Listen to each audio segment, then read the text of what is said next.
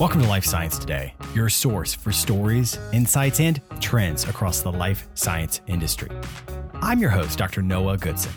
This week, pharma buys, pharma splits, pharma trades, and oncology biobucks from pharma.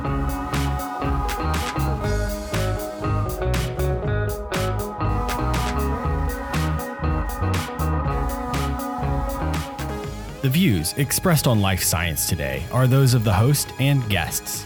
They do not necessarily reflect the opinions of any organizations with which they are affiliated.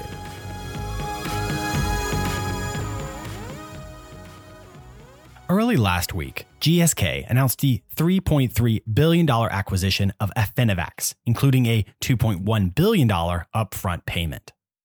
The move comes just weeks after GSK announced they were cleaning house with a particular focus on cutting their sales force. While the vaccine frenzy may have diminished from 2020, it's no surprise that vaccine companies remain hot targets. Since closing a $226 million Series C in early 2021, Affinivax has gained major ground on their potential pneumonia vaccine, AFX 3772. Preliminary data suggests it may outperform Pfizer's Prevnar 13. Now, it should be remembered that Merck, MSD, also has significant investments in the pneumonia arena, so any success will not be without competition. Affinivax was likely facing an uphill battle against these two giants, but with GSK's backing, they may be better positioned to accelerate late stage clinical development of a widely leveraged vaccine. In addition to their leading candidate, Affinivax has developed a core platform called Multiple Antigen Present System, MAPS technology, which can be leveraged to rapidly present immunogenic epitopes of polysaccharides and protein antigens. This theoretically allows for the rapid generation of high immune response vaccines. As GSK continues to reset after splitting off their consumer health division into the newly formed Haleon, we can expect more repositioning.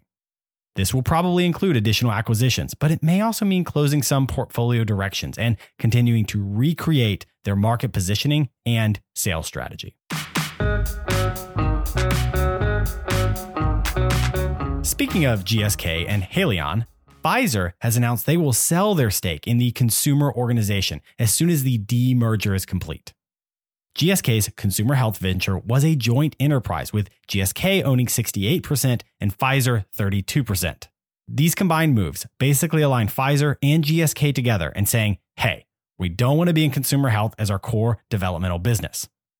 This is exactly on trend right now with basically every other major pharma. Unilever, if you remember, tried to acquire GSK's consumer health for 68 billion late last year, but was eventually rejected at the beginning of this year with GSK opting to move towards an internal spinoff instead. J&J is also splitting off their consumer health division as the pharma shuffle continues through 2022. Mega moves, like the creation of Haleon and Pfizer selling their stake, will also play into a reshuffling of the competitive landscape as layer upon layer of BioBuck's competitive focus and licensing deals splays out across these companies, who is competing and how can be fairly opaque. At times, this will cause seemingly unrelated strategic pivots in other parts of a portfolio. We'll keep a weather eye out for the trickle down repositioning across the market.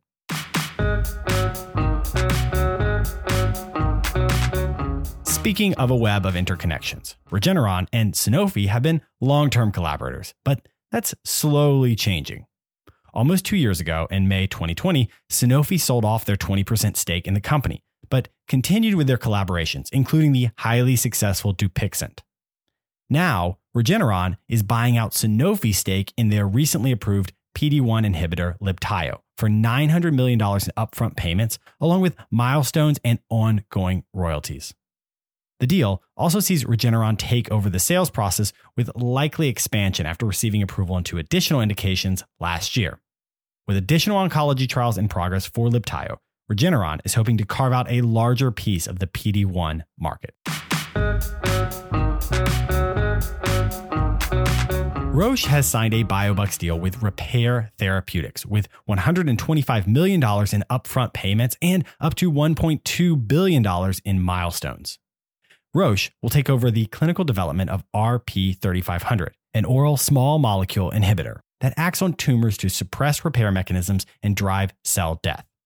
Data from their ongoing phase 1 2 trials suggest efficacy with potential for functional treatment as a monotherapy and additional data suggesting potential as a combination therapy. Repare stocks have gone through a general downward trend along with the rest of the biotech market, but are up approximately 60% on this news.